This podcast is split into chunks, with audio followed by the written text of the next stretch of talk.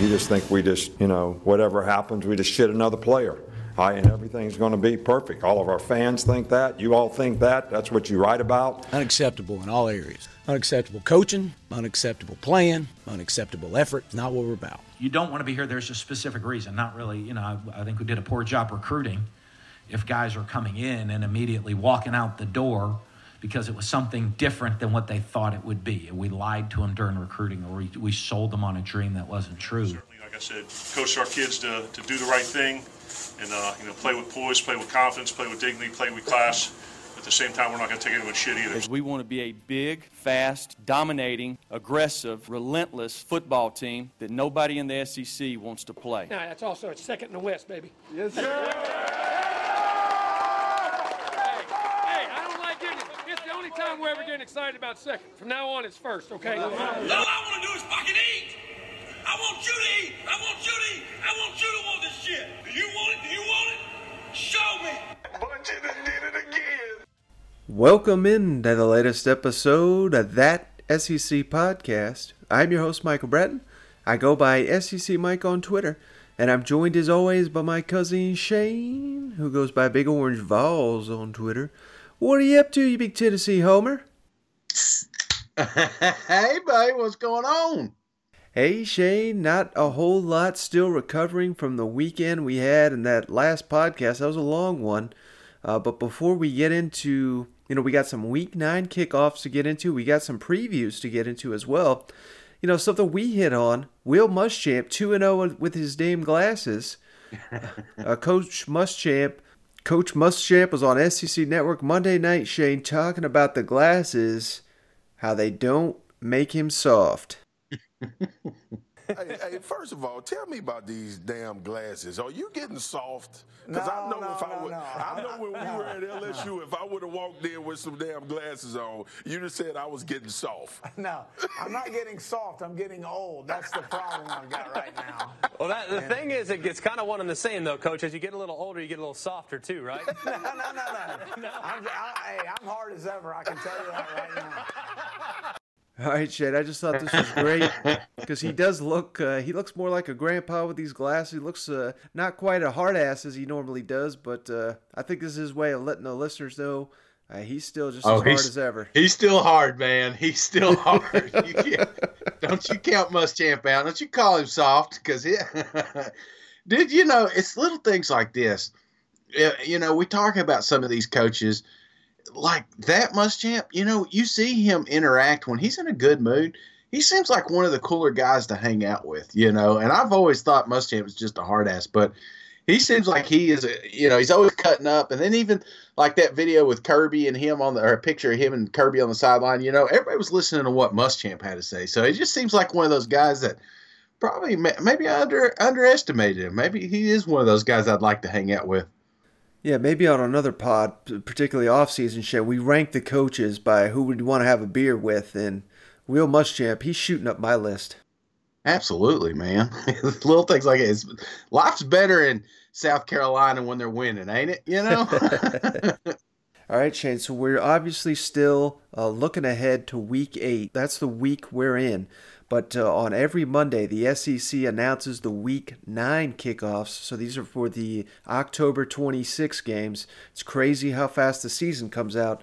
Uh, we just like to run these down real quick. Kickoff times, TV coverages, and we'll just go in order of the kickoffs. Mississippi State Shane at Texas A&M, the only noon kickoff for Week 9 on SEC Network, 11 o'clock Central. And then here we go. We got a big CBS game. This is going to be a great one, Shane. Auburn at LSU, 3:30 Eastern, 2:30 Central. That's going to be a showdown to decide. You know, it's probably going to eliminate Auburn if they lose it. It may eliminate LSU from SEC West if they lose this one, and then uh, you know in a couple weeks they'll play Alabama. So that's huge. Your Yeah. boys here, South Carolina at Tennessee, Shane, four o'clock Eastern, SEC Network. That's going to be a battle there. Arkansas at Alabama. It's going to be a night game, 7 o'clock Eastern on ESPN. And then last game here, Missouri at Kentucky, 7.30 Eastern time on SEC Network, Week 9. All SEC games. We've got some good matchups here. Yeah, what was the what was the Alabama Arkansas one? What time was that? Seven o'clock Eastern time. Hmm. I think I would have switched one of these. You know. Yeah. I, I just I, I think you I think that uh, Texas. I honestly I think that Texas A and M Mississippi State game could be awesome, and maybe it being the only thing on at noon's not a bad deal. You know, everybody could watch that, but you know, the South Carolina Tennessee, I, I thought maybe one of those would have got flexed. South Carolina at night, you know, that would have been that would have been crazy. So, but you know, uh, beggars can't be choosers. I'll take it. it's not like I have any input anyway, Mike. Yeah, I mean everybody always wants the night game. Uh, this week it's going to be Alabama and Kentucky, but uh, I, I just about all these at- matchups I'm looking forward to. It's going to be a, that's going to be a really good weekend. this will be good. This will be good. So, how many times has uh, LSU done the three thirty game? I think this is this will be their first time, Shane. Oh, first time. Okay. Well, actually, they're doing it. Uh, uh, they're going to be doing it this weekend against Mississippi State, so they'll have two in Yeah. a row. Uh, but yeah, that's uh, you know the, the LSU. They love to have those night games in Death Valley. We just saw why there against Florida, but uh, they they can't get them all at night, unfortunately. But um, that's it's just too much of a damn home field advantage, I guess. Yeah, yeah, you're probably right. So, no, I like it, man. I always like looking forward. I'm glad we're, I mean, we're still in the season, right around the corner, man. These games are going to start dwindling down. Then we're talking bowl games and shit like that. So, soak it up, guys, because uh, you're in, you're in the middle of it right now. You're Mhm. on the hill, so enjoy the football because unfortunately it doesn't last all year. All right, Shane, you ready to go around the league? Heck yeah, buddy, let's do it. Now let's go around the league. My, my daughters said something about me wearing a visor and need to put on a hat because I'm getting bald. So, uh, so I'm going to wear a hat from here on out. I mean, if you look over the next six years, I think we played Miami three times, Florida State six times, South Florida three times, Mississippi State once. So who's the SEC teams? You know, I mean, I don't think I think it's an injustice for the kids. They should we should mix those games up, and you should um, you know play more teams from the West. Why, why don't you start calling around and see if you can get somebody else to play us, and we'll play them. Uh, we'll play anybody you can get to play us. In Louisiana, hold on a second. Hey guys! Hey! I'm having a press conference, okay? Thank you. All right, Shane. So we're gonna get to Auburn, Arkansas more in depth on the next episode. We're still waiting for Gus Malzahn to have his uh, first immediate availability of the week. But I wanted to hit on the Razorbacks here quickly because, man, Shane, we already talking about. Uh, you know, we basically fired Chad Morris on the last podcast. so I'm standing by that until further notice. Uh, but something I don't think we hit on their top commit decommitted 12 minutes after that Kentucky game. So oh yeah, that's the dumpster fire going, and now it gets even worse, Shane, because uh, their highest ranked defensive signee, who guy's already on campus, Devin Bush, defensive back, announced here on Monday he's leaving, or he says he's going to the NCAA transfer portal, which probably that that certainly means he is leaving. This is a four star out of New Orleans, and man, it's just not a good time for Chad Morris and company. And on top of that, Shane, how, check out this stat. This comes uh, courtesy the Solid Verbal. That's an outstanding college football podcast. Uh, they noted this after seven weeks into the season, Shane. There's four major college football teams that have not played a team with a winning record. And it's funny because Clemson's on the list.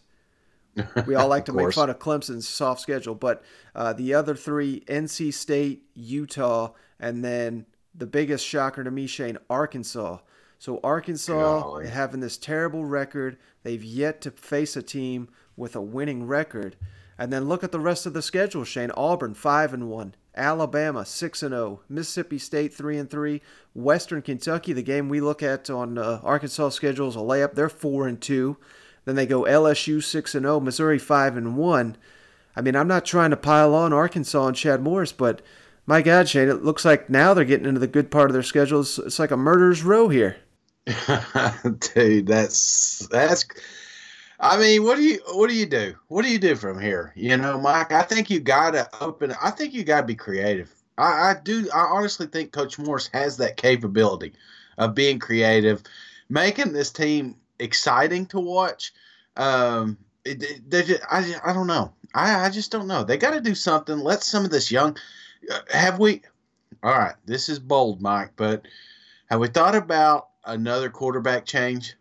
But instead, I, I, I, not Hicks, not Starkel, but bring in the true freshman. Do you think it's time? I mean, just mix it up a little bit. I mean, to give him a spark, give him something, give him maybe that's the missing ingredient to this offense is just a dual threat running, you know, capability under center. That would certainly help. I mean, they got almost Could, I mean, they got nothing else to lose at this rate. Seriously, if you do this, you bring him out there, he's going to have growing pains, of course, but you know, none of these guys are the future. They've had their opportunities; they're not the future. But you bring uh, Jefferson in, and then you know, you see him connect with Trey Knox for a touchdown or something like that, man. I mean, you may not win these games, but at least gives you a little bit of hope for the future. You know what I'm saying? Mm-hmm. You know, Shane, when you talked about mixing it up, you know where I honestly thought you were going to go with that? What's that? I thought you were going to say, take him jerseys off. We're playing in sweats this week. Going back to our roots, man.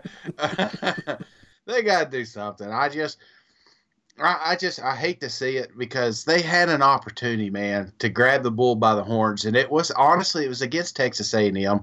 If they could have won that game, they came up. If they would, I think that momentum would have carried over to this Kentucky game. Mm-hmm. We'd be singing a totally different narrative right now, but they didn't. They missed the opportunity, so everybody's ready to bury Morris, and I'm one of them. Mm-hmm. Well, let's not spend too much time on the Razorbacks right now, Shane. We'll get to more of them tomorrow. Uh, but let's jump on down to Tuscaloosa. Roll Tide! Nick Saban met with the media here on Monday, Shane, and, you know, it was pretty interesting. I don't think he was really taking a jab at Kirby, particularly since that's his uh, former assistant and everything, and they're very close.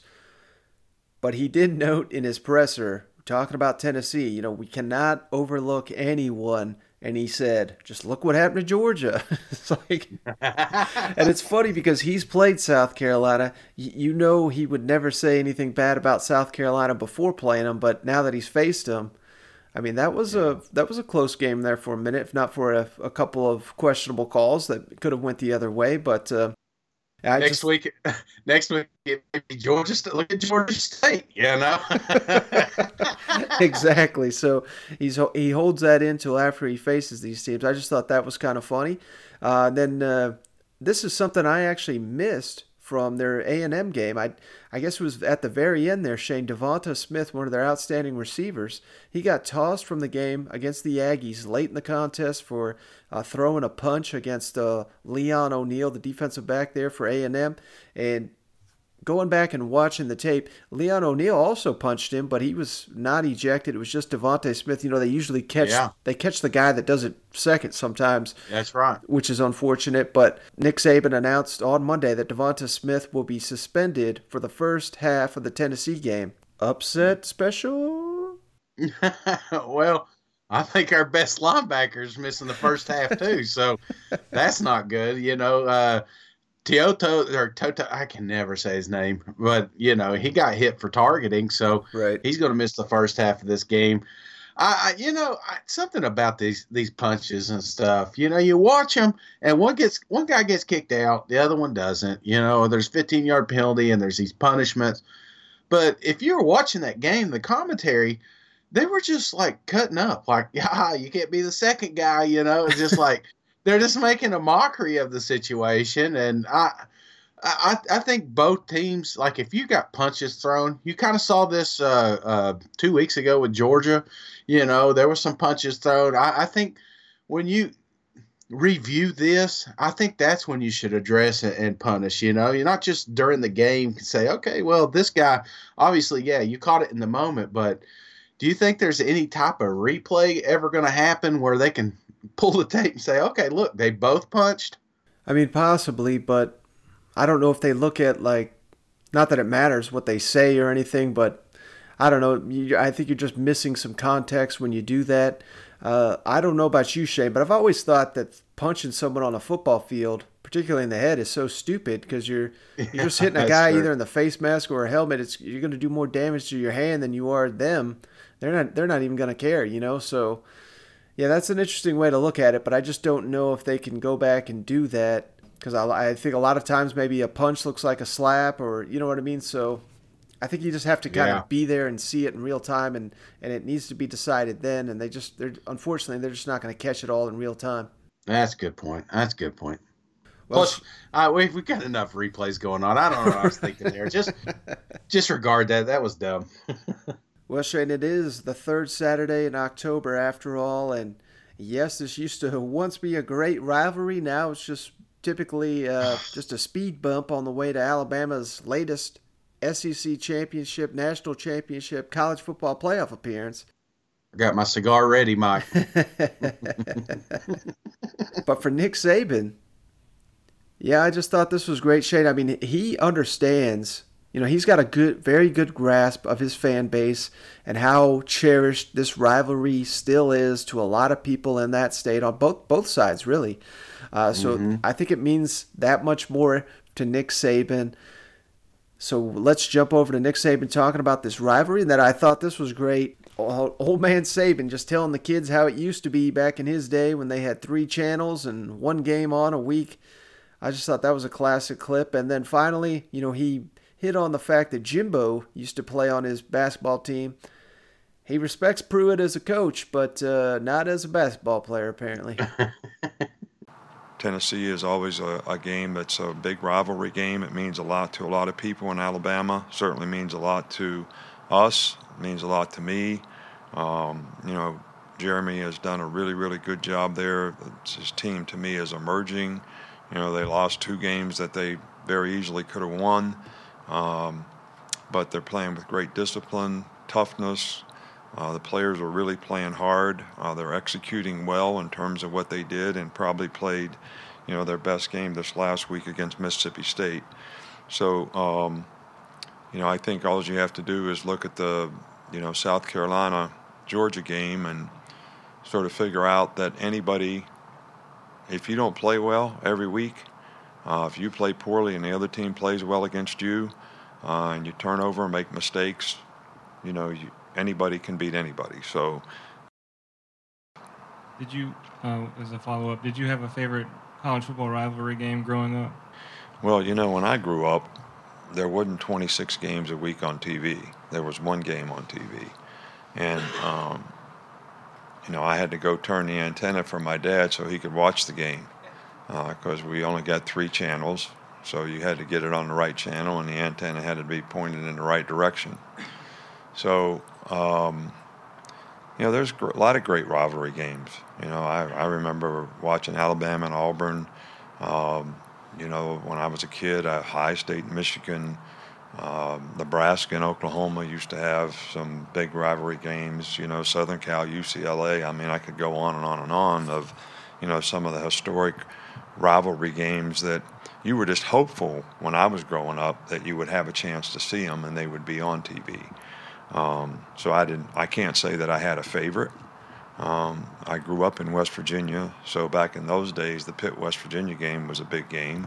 Um, so, you, know, I, I, I guess as a kid, because I was in West Virginia and that was the one that affected me the most, that was probably what I would say, only because of the exposure that I had to it.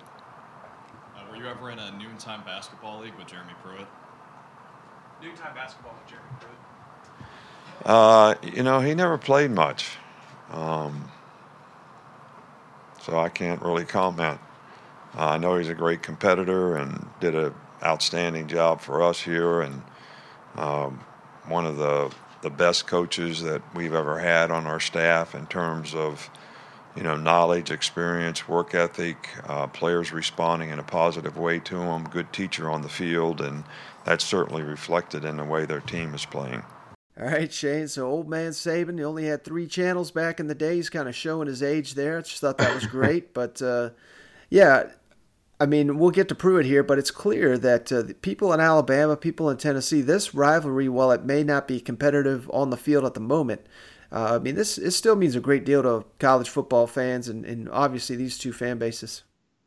Absolutely, man. I remember growing up, this being a big game. My parents making a you know big deal of it. They had coworkers that maybe were from Alabama or Alabama fans. You know, this is just this is deeper than the last. I mean, you look at the last eleven years and you say, "Oh yeah, this is this is Alabama. Alabama owns it. They've they're going to be on top forever." But you know, 2006 to 1995, Alabama was only able to win twice. You know, and the one thing about this series, it always feels like it's like it's not back and forth. It's like who owns the decade. So this this game is deep because there's a lot of fans in there that have seen the Alabama highs and the Alabama lows, just like the Tennessee. And and you know, in my gut, I know that there's going to be a day. There is going to be a day that it will turn around. Now, will it be this year? I don't know. I hope so. Like I said, I got a cigar ready. I truly got a cigar ready if we ever beat Alabama. But I've been holding on to that cigar for a while, Mike. and, and you know, I thought I, I thought Saban done retired by now, but uh, you know that cigar's getting a little getting a little stale. But I'm still going to smoke the hell out of it if we ever beat them. I got you, Shane. Well, let's jump on down to the other side of this one. Go on down to Knoxville. Jeremy Pruitt met with the media here on Monday, and you know apparently there's some kind of controversy. Seems like kind of like you always like to hit on. Seems like a lot of these local media people on Rocky Top like to make a story out of nothing, and the latest thing is apparently why didn't they get Brian Maurer off the field sooner if he had a concussion? I'm not sure that what you can do, kind of like Pruitt said here, and as soon as they noticed something, they yanked him from the game. And based on the way they called the game with Guarantano out there, they they clearly feel much more comfortable with Brian Maurer. So it's not like uh, they were just looking out for themselves. I mean, I think if they didn't care about Brian Maurer, I think they would have just left him in the damn game. Uh, I mean, yeah. that's kind of, that's kind of my read on it. But uh, what are your thoughts on all that, and if this is really that big of a deal? I mean, obviously, concussion is a serious issue, and uh, they addressed it. They took him out of the game as soon as they realized it, and he didn't return. And Pruitt says it looks like Maurer's going to be good. He's already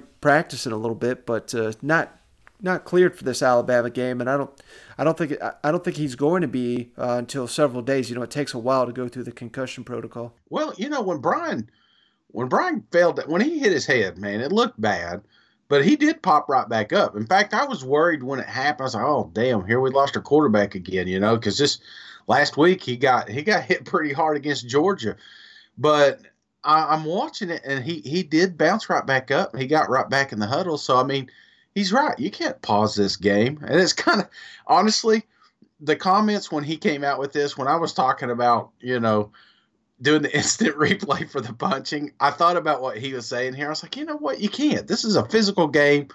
You know, there's there's so much hitting, so much activity going on during. You cannot just you cannot stop momentum. And and the fact that he came up, you got spotters on the sideline, medical staff that are always keeping an eye on these games. And if they felt like he, you know, something was wrong, they would have got to coach and stopped it. But the fact that he popped right back up and got back in the huddle, you know, you can't you can't do that. You're just you can't assume. And then when they got to talk to him, you know, a couple plays later, then obviously they realized that, yeah, yeah, no, we're going to shut him down. You know. Mm-hmm. Yeah, and I mean, like I said, I I think this is kind of much much ado about nothing. I don't really understand why this is getting blown out of proportion, but. Uh, it's Tennessee media, Mike. That's what we do. we take a we take a small little story and we're just trying to run with it. Like like has has he gotten to the point that he he doesn't care about his players' well being? I mean, come on, man. Anybody watching that game knew he got hurt. Not, I mean, not, I mean, knew that hurt, not that he got hurt. Knew that that obviously did not look good. He fell directly on his head. But the fact of the matter is, he popped back up, and all of us were relieved. And then the media's like, "Well, we got us a little story here," you know. So I mean, get out of here with that. It's a, garbage. it's, it's almost like they won a game. Now, how can we turn spin this into a negative? I know. how, how can we bring negativity back in the locker room? You know, this is this is so dumb. So no, no story here, and and I like how he addressed it. Now, kicking it over to Pruitt Shane, let's jump to his comments obviously an Alabama guy, but he's played a little bit there at uh, Middle Tennessee before transferring back to Alabama. Uh, he's coached both sides of this thing now. He's played in the game. So, what this rivalry means between Tennessee and Alabama to Coach Pruitt is kind of cool, I thought. And then finally, uh, we have joked about this, and now Pruitt's joking about it, breaking out. I believe the high school is Shiloh Christian. I apologize if that's not right, but there is a high school in Arkansas, Shane, that always goes for it. They never punt, they never kick, they always do onside kicks. They just they're like Mike Leach on steroids. And uh, Pruitt was asked about his game plan this week, and he brought that up. I just thought uh, we got to add this one. Hey, coach, they're they're all important, no question about it. But this particular team against this program that you spent some time with, does it have any extra special meaning for you at all? Well, if you know anything about this rivalry, um, which I do, um, anybody that's been associated with this rivalry over the their lifetime, right?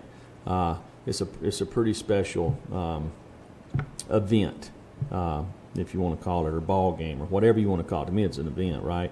Uh, you know, the the third Saturday in October, uh, the third week of October. So whether you're on the Tennessee side, the Alabama side, um, you know, kind of all the old heads, so to speak. This this is the rivalry, right? So this is the game. So uh, yeah, I, I grew up um, watching it. Uh, had an opportunity to play in it. I've had an opportunity to coach in it now on both sides. So um, it, it is uh, this this week does have a uh, gets you a little bit kind of going right there, I guess. You know, I was thinking about you know there's a there's a high school team over in Arkansas. You know they they they always onside kick. Okay, they always they never punt.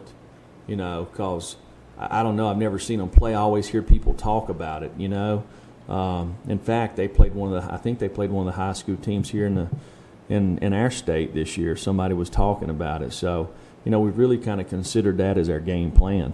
Um, just don't give them the ball. You know, uh, if we can do that.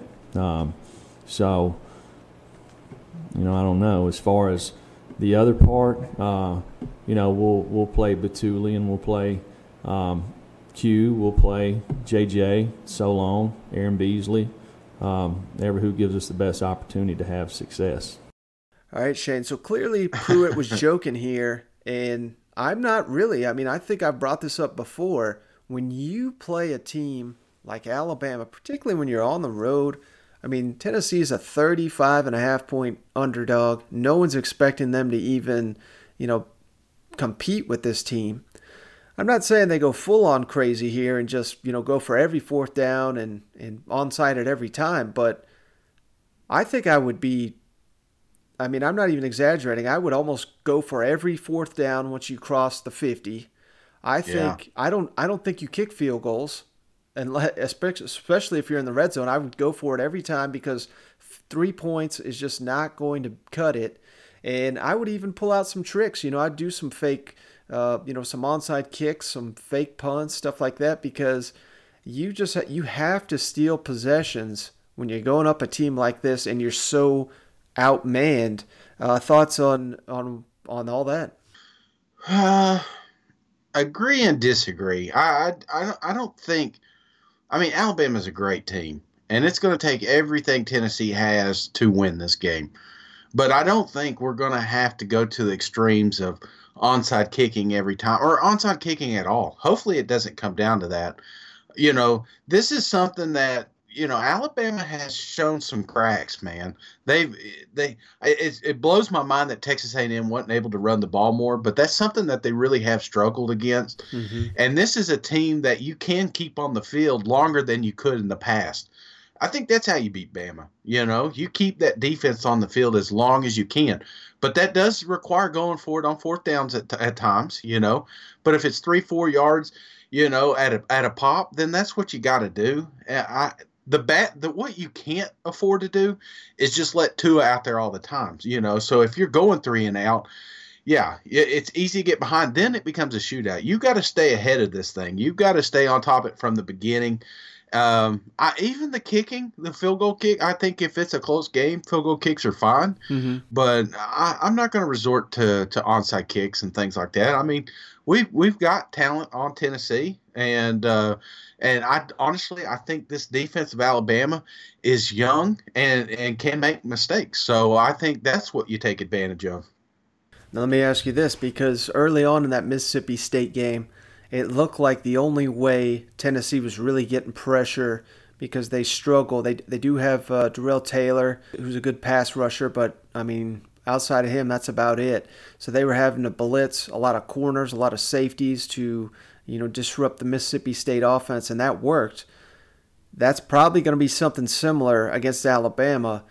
Do you sit back and you know, play a lot of guys in your secondary and, and force Tua to dink and dunk? Or do you come after him knowing that if you don't get there, you know, you're probably going to have not only a one on one, but a one on one in which you're vastly overmatched?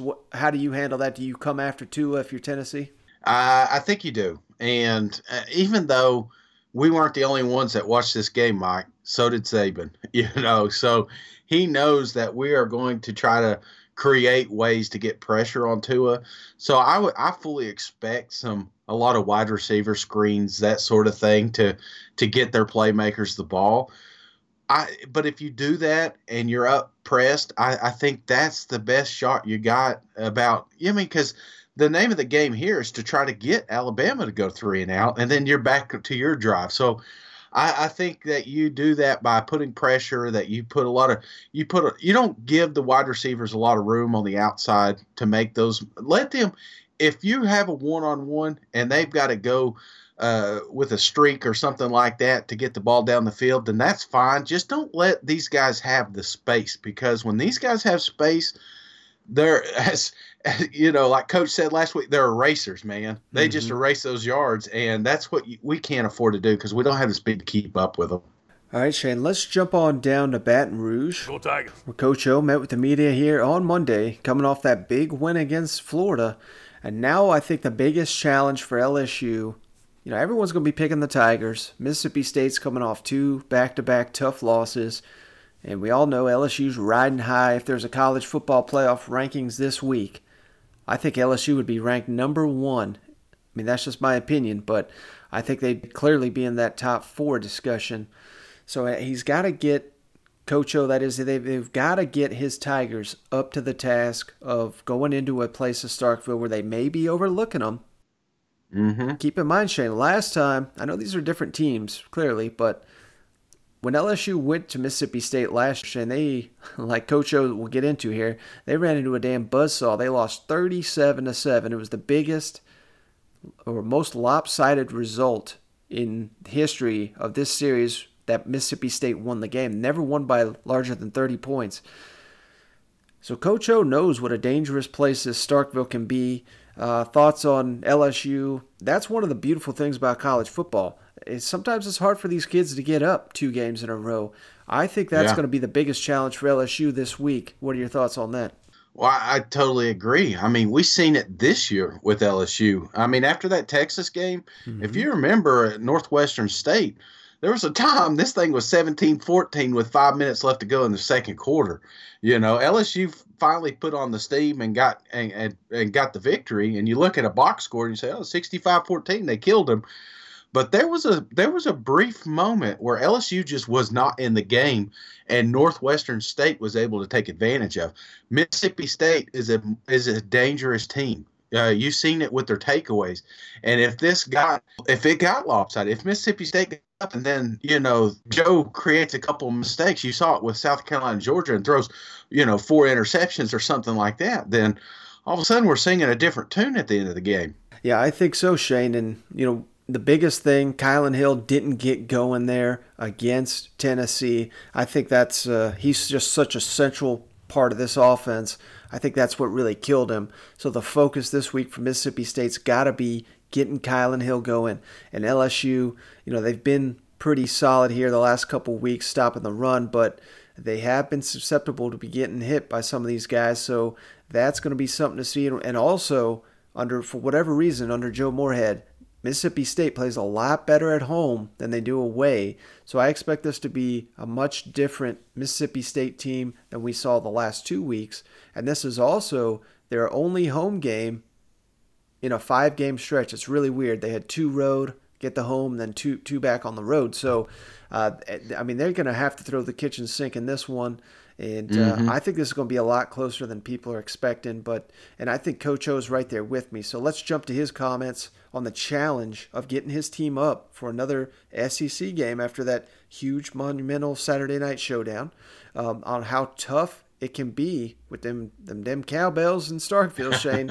and then finally, I thought this was a, a pretty cool little note here talking about uh, coaching under Pete Carroll and how the he what he learned on how to keeping his team motivated as they, they find more and more success, which is something that uh, LSU this is going to be kind of new for him. Coaches adapt that kind of thing. Well, you know, here's what, what's got to happen is that they're 18, 19, 20, 21 year old young men.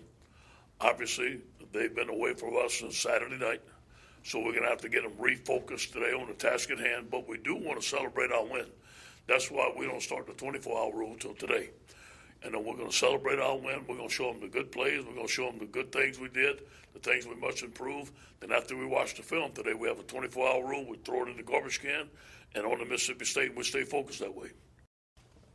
Coach, um, obviously the crowd noise worked in you guys' favor this game, but you're going up against Mississippi State with those cowbells. Yeah. It's going to be a really intense environment. Just talking Yeah. about your guys playing in that. Yeah, here's what I'm, I will remind them. I will remind them that we walked into a hornet's nest two years ago, and I didn't have ready. That was one of the loudest stadiums we had played in all year. And not only the cowbells, but the music, the fans were into it, and obviously they played lights out. What happens with Mississippi State, they're going to pick one game a year that there's a target on, and it's always seemed to be LSU. And they're going to play their best game. So we're going to expect their best football game. Uh, we're going to play crowd noise, but I'm going to have them better prepared this year. Not only the cowbells, but the music, the, the fans is very loud in that stadium. Thanks for bringing up that point. Yeah, Ed, uh, over the years, you've taken a lot of stuff from Pete Carroll, being on his staff. Uh, what have you What did you take from Pete about as your team get, gain no, more notoriety and, and, and being number one, number two, Yeah. uh, and I guess trying to focus but keep loose at the same time? What did What did you take from Pete and how to handle that? block out the noise. Pete was uh, phenomenal at blocking out the noise and uh, really focusing on the task at hand, getting the team better. Look at what's real. Look at the tape and what's real, and we got to. I can hear him saying right now, Eddie, that five technique got to get better. Even and, and, and a game where we may have eight to ten sacks, he would always point something out that we got to get better and be constructive and get better and better. Pete's teams got better as the season went on. That's what I want our team to do: get better and better and better. Really, the only ranking that counts is when you get in the college football playoff. Until then, none of them count as far as it's good right now, but it doesn't mean anything. You got to win, got to win consistently throughout the season. All right, Shane. So Coach O got his eye on the big prize. He knows, you know, this is the SEC. We it, we keep hitting the same notes here, but just like Georgia, I mean, I think they overlook South Carolina a little bit. Mm-hmm. Got to give South Carolina all the credit in the world, particularly that defense for for coming up big. But if Mississippi State, you know, if they play like they did the last couple weeks, yeah, they're going to get killed here. But if they come together and play like they were early in the season, remember this team beat the hell out of Kentucky. If they Yeah. have that type of performance, if the bearded traitor, who now Joe Moorhead says bearded traitor will start moving forward, uh, if he catches fire at home, LSU is going to have trouble with this team. Yeah, no quarterback controversy going into this week, Mike. This team it, it's settled. We know what they are. We know what they're about. But they do need to get back to their roots, man, and that's running the ball and playing strong, aggressive defense. And it's tough. It's going. I mean, this is LSU, man. I saw. I mean, if anybody, if you didn't watch this damn game, you missed a you missed a show because LSU's offense is amazing, but they can. I mean, things happen. You know, it's college football any given Saturday, and you know, if Mississippi State comes out there and gets up, I mean, these guys can make you pay. They they lead the nation, or they're pretty close in the nation in turnovers. You know, Mhm. I think that's a, a an unappreciated stat, but you see. with I go back to Georgia and South Carolina, four turnovers, and we're talking about South Carolina upsetting Georgia. Same thing can happen to LSU. Not saying that it will, but what better place than at home with the cowbells ringing?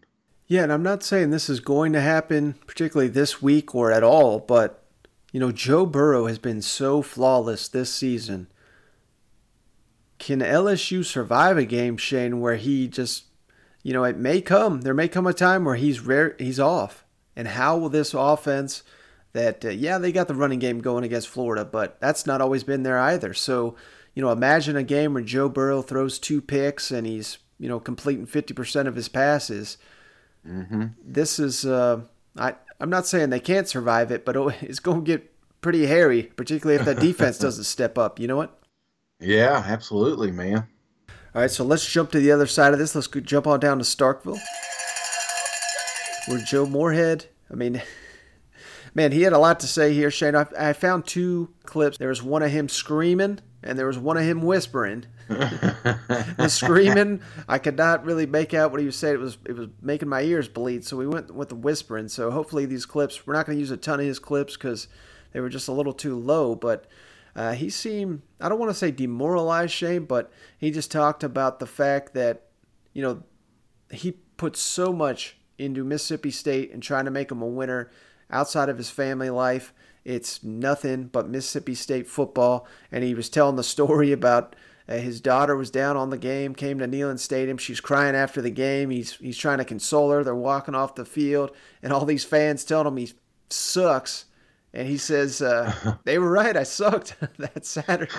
but uh, you feel, feel kind of bad for Coach Moorhead when you hear something like that. But uh, you know, sometimes these coaches, Shane, they're so damn competitive, and it's not like Joe Moorhead just uh, fell ass backward into this position. He, I mean, he knows what he's doing. It, it may not Yeah. have looked like it on Saturday, but uh, there may be an extra fire lit under his ass this week to just kind of come out here and show that uh, you know he this is his this is his damn job and he's he's earned it. I bumped into another Mississippi State guy today. Yeah, old timer, and I was just, I, I said, uh, I said, did you come up here for the game? And I was just kind of joking, and he goes, yeah, actually we did, and I was like, oh man, I was like, well, sorry, sorry about that, you know. Uh, I said you played tough, you know, and he goes, yeah. He goes, honestly, we're lucky we didn't lose by more, but he was. I was talking to him about Joe, and he's like, you know, I really like Joe. I was like, because I was curious, you know, I was like, because this guy, I mean, he says he's owned season tickets since the '60s. Like his dad had season tickets, and they just kind of, if you, he goes, if you ever want to find me, look on the 40 yard line behind the the players. I'm I'm two rows up, and he goes, and I'll be Wow. there every game. And I said, that's awesome, man. I said, do you go to all the all the teams? You know, he goes, no. He goes, we want we love the Smokies, so we we thought this would be an opportunity to come up here and and see the game. He goes, Neal's all right. He goes, it's cramped, you know, but he was it was just kind of funny. And I was asking, I said, you know, like I'm just curious the pulse, man. You know, I, every time I ever see anybody from another team, I just some reason to talk to them, and and I said, just like, are people mad at? I mean, are they out on Joe? Like, do they want him fired? And he goes, no, no. I said, he goes, I, I, you know, it's it's hard. He says when you went from Mullen to to what we have now, you know, just five years ago we were, you know, ranked number one in the nation. He said, but he says, uh, I, I think we've got to give him time, you know, and and and a lot of people and everybody I talk to from down there, just they really do like Joe. They they think that he could be an answer. It's just it's just they they know that they're gonna have to be patient. hmm Yeah, and you know it's funny some people calling him out because I do think uh, they underperformed last year, not doing a great job this year, obviously. But I mean, it's incredibly difficult when you're right before the season and you got ten damn suspensions for what is it, eight games, what have you. And Oh, then, yeah. and then you got you know you're bringing in this transfer quarterback, and then he gets banged up, and now you're playing this true freshman Shane, and a lot of these true freshmen. I mean, they ain't worth a damn, but Garrett Shrader, I mean, he looks like the future Mississippi State football. If nothing else, they got that going for him. Kylan Hill, I know he's coming off a bad game, but he has been outstanding early in the season. I mean, there's a lot to build off here, and uh, it, it was just inevitable that they were going to take a step back after losing all that NFL talent last year.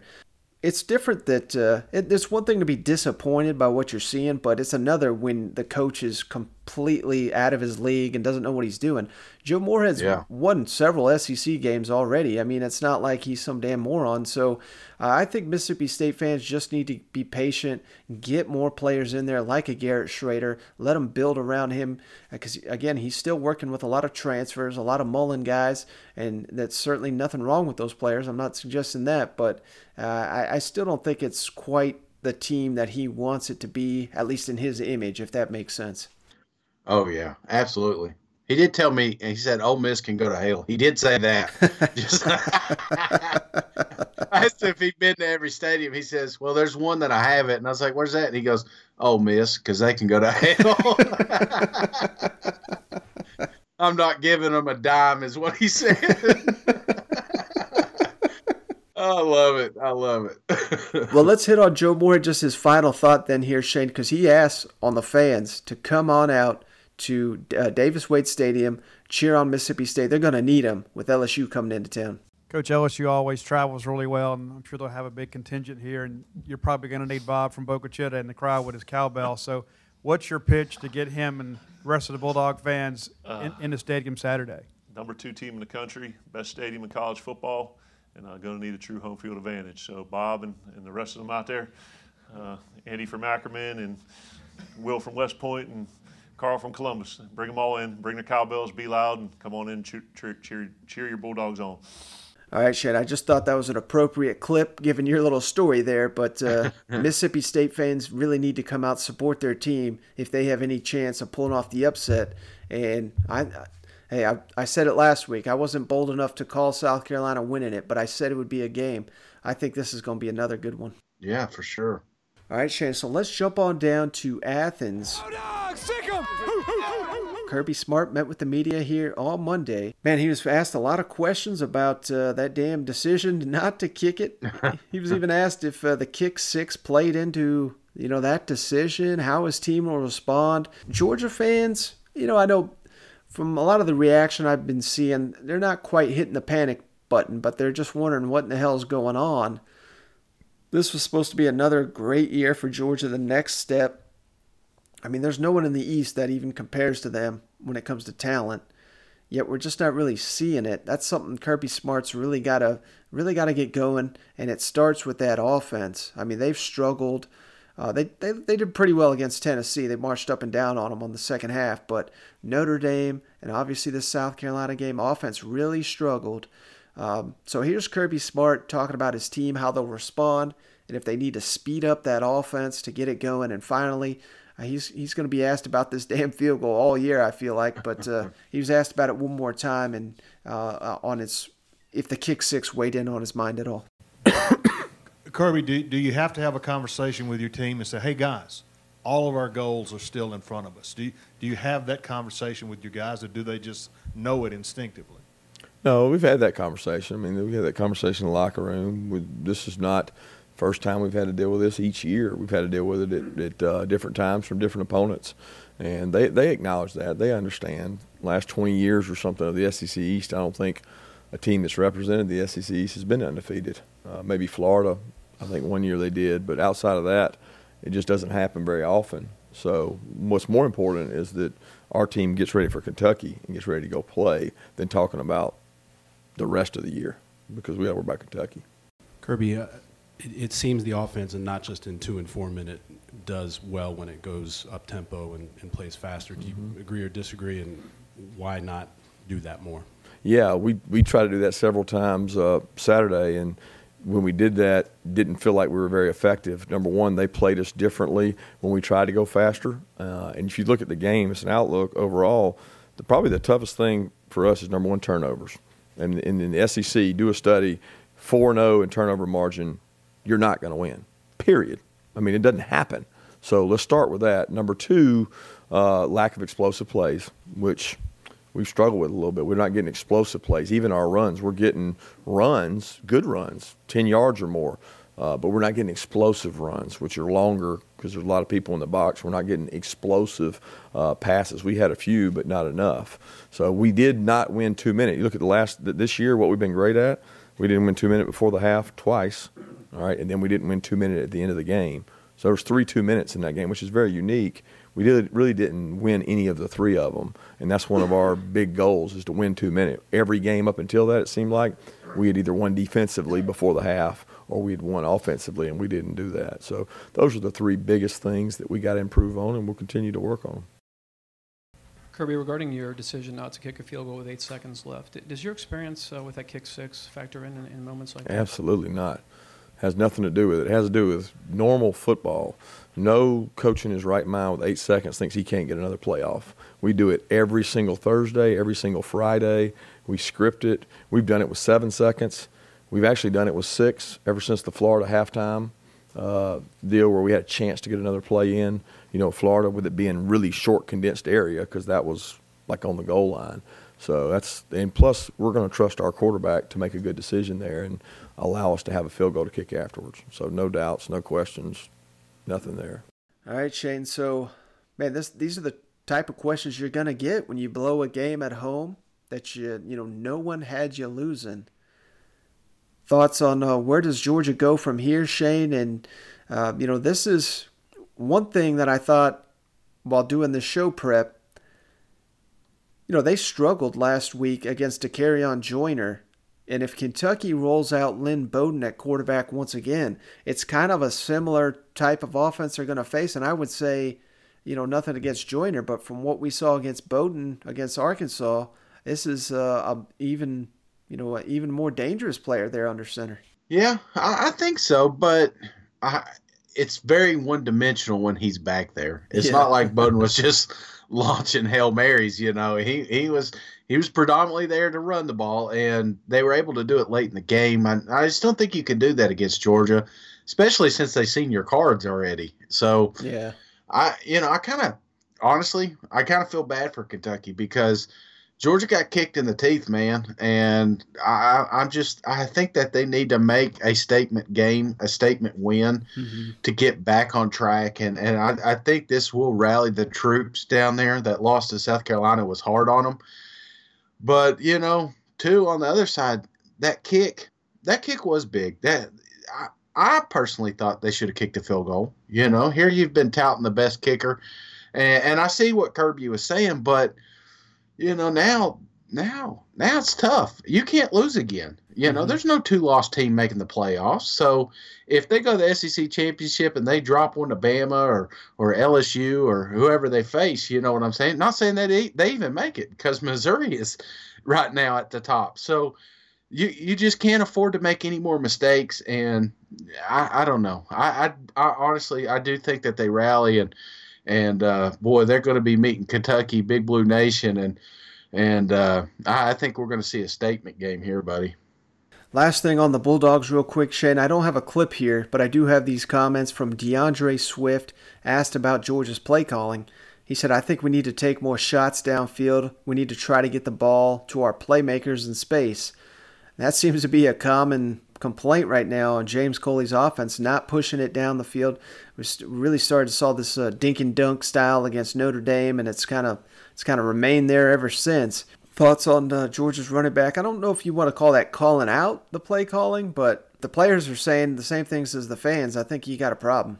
dude I'm hearing a lot of people wishing they had Chaney back you know what I'm saying Uh-oh. uh yeah I'm not I'm just you know a lot of people are not saying that when it happened but I did see a lot after that game saying, you know, this offensive play calling was was just was garbage.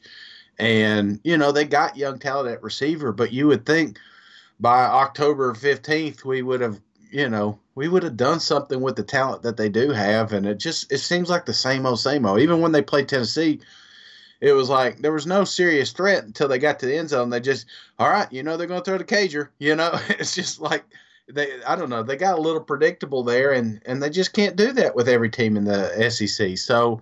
Um, I, I think they mix a few things up this week, like I said, and even the fact that Kirby came out and, and talked about needing explosive plays makes me think that they're going to try to they're going to try to create something here. So we may see some big time plays this Saturday. All right, Shane. Well, let's jump on down to the other side of this game. Jump on down to Lexington.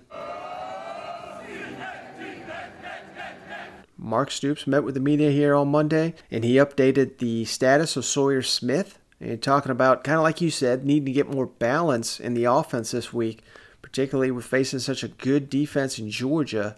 You know, night and day difference between the Arkansas and Georgia defenses here. And then uh, finally, he's expecting Jake Fromm to bounce back in a big way. And this may be kind of going with what you're saying. You know, Georgia kind of got punched in the face, how they respond. Uh, Jake Fromm, their leader, he's in the same spot. What's your feel for Sawyer's availability this week, just at this point? He's better, um, better. Um, you know, getting the update uh, this morning in our staff meeting that, uh, that that he was further along again. Obviously, by not playing, so it was really important for us to get the victory and able to to get him some more rest so he can continue to get some strength. And uh, so I think he, he's uh, much further along. Was, you know, they threw out a percentage this morning, but it was you know significantly better uh, facing Georgia on the road. How do you balance building on the success you had with that game plan Saturday, but knowing it probably has to be a little more diverse or whatever moving forward as people see that on film? I just think that's what we have to do. You know, you, you know, always we always look at the good things we're doing and build on those good things, sustain them, and build on the good things we're doing, but also try to stay ahead and be creative. Um, and so, uh, you know, we, we're certainly going to have to have more balance um, this week. You know, you just look at Georgia defensively and uh, they give up a very, very short, you know, very few amount of explosive plays and very few explosive runs. When you watch a, a, quarterback like Jake Fromm play the way he did on Saturday, what's the key for you guys to slow him down and uh, keep him in his tracks? Yeah, Jake, um, you know, really, uh, you know, really a great player.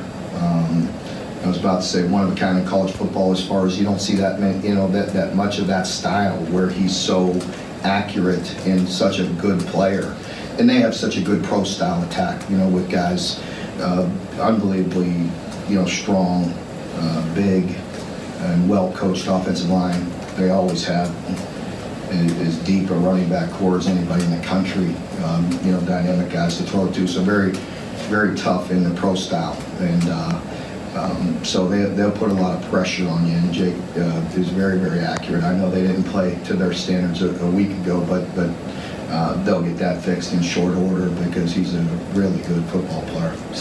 All right, Shane. So it sounds like Sawyer Smith getting closer to returning.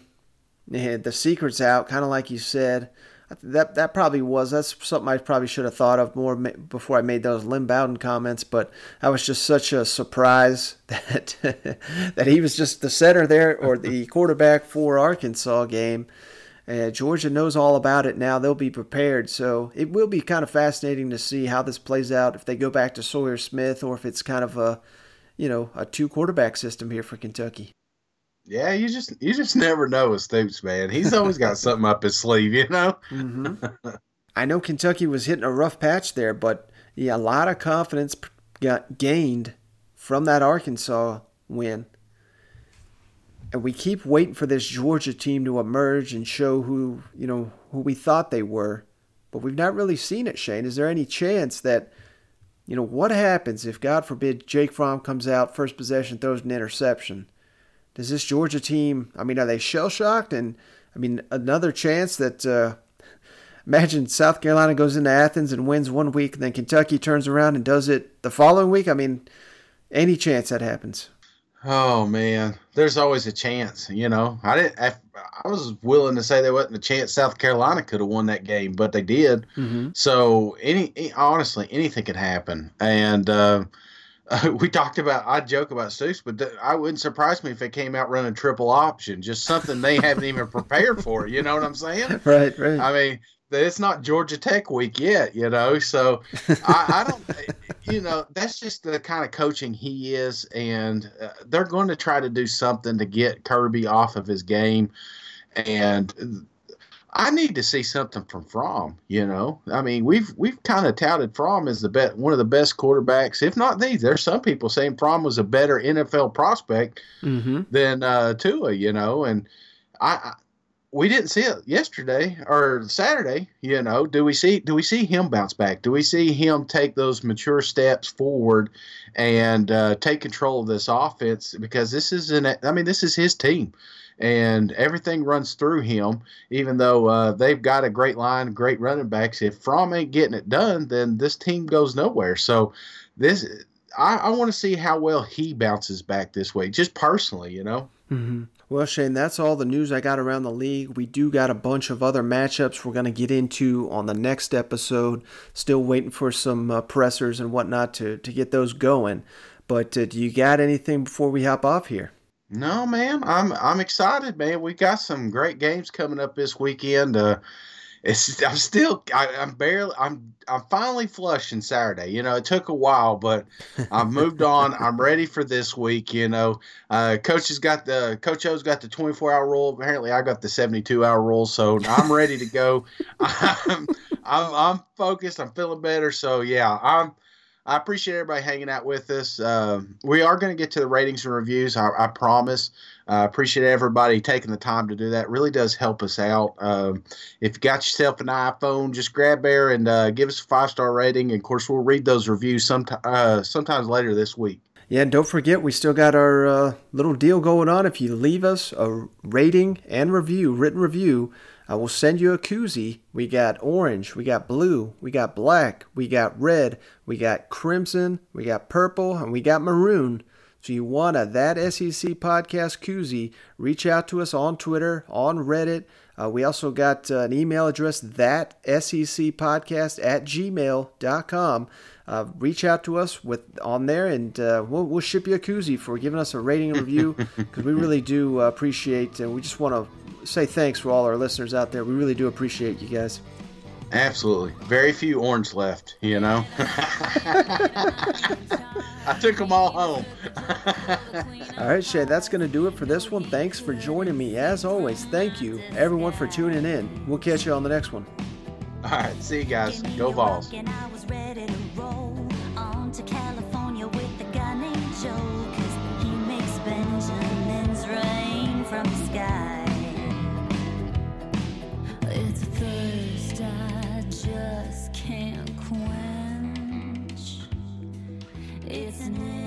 I just can't scratch.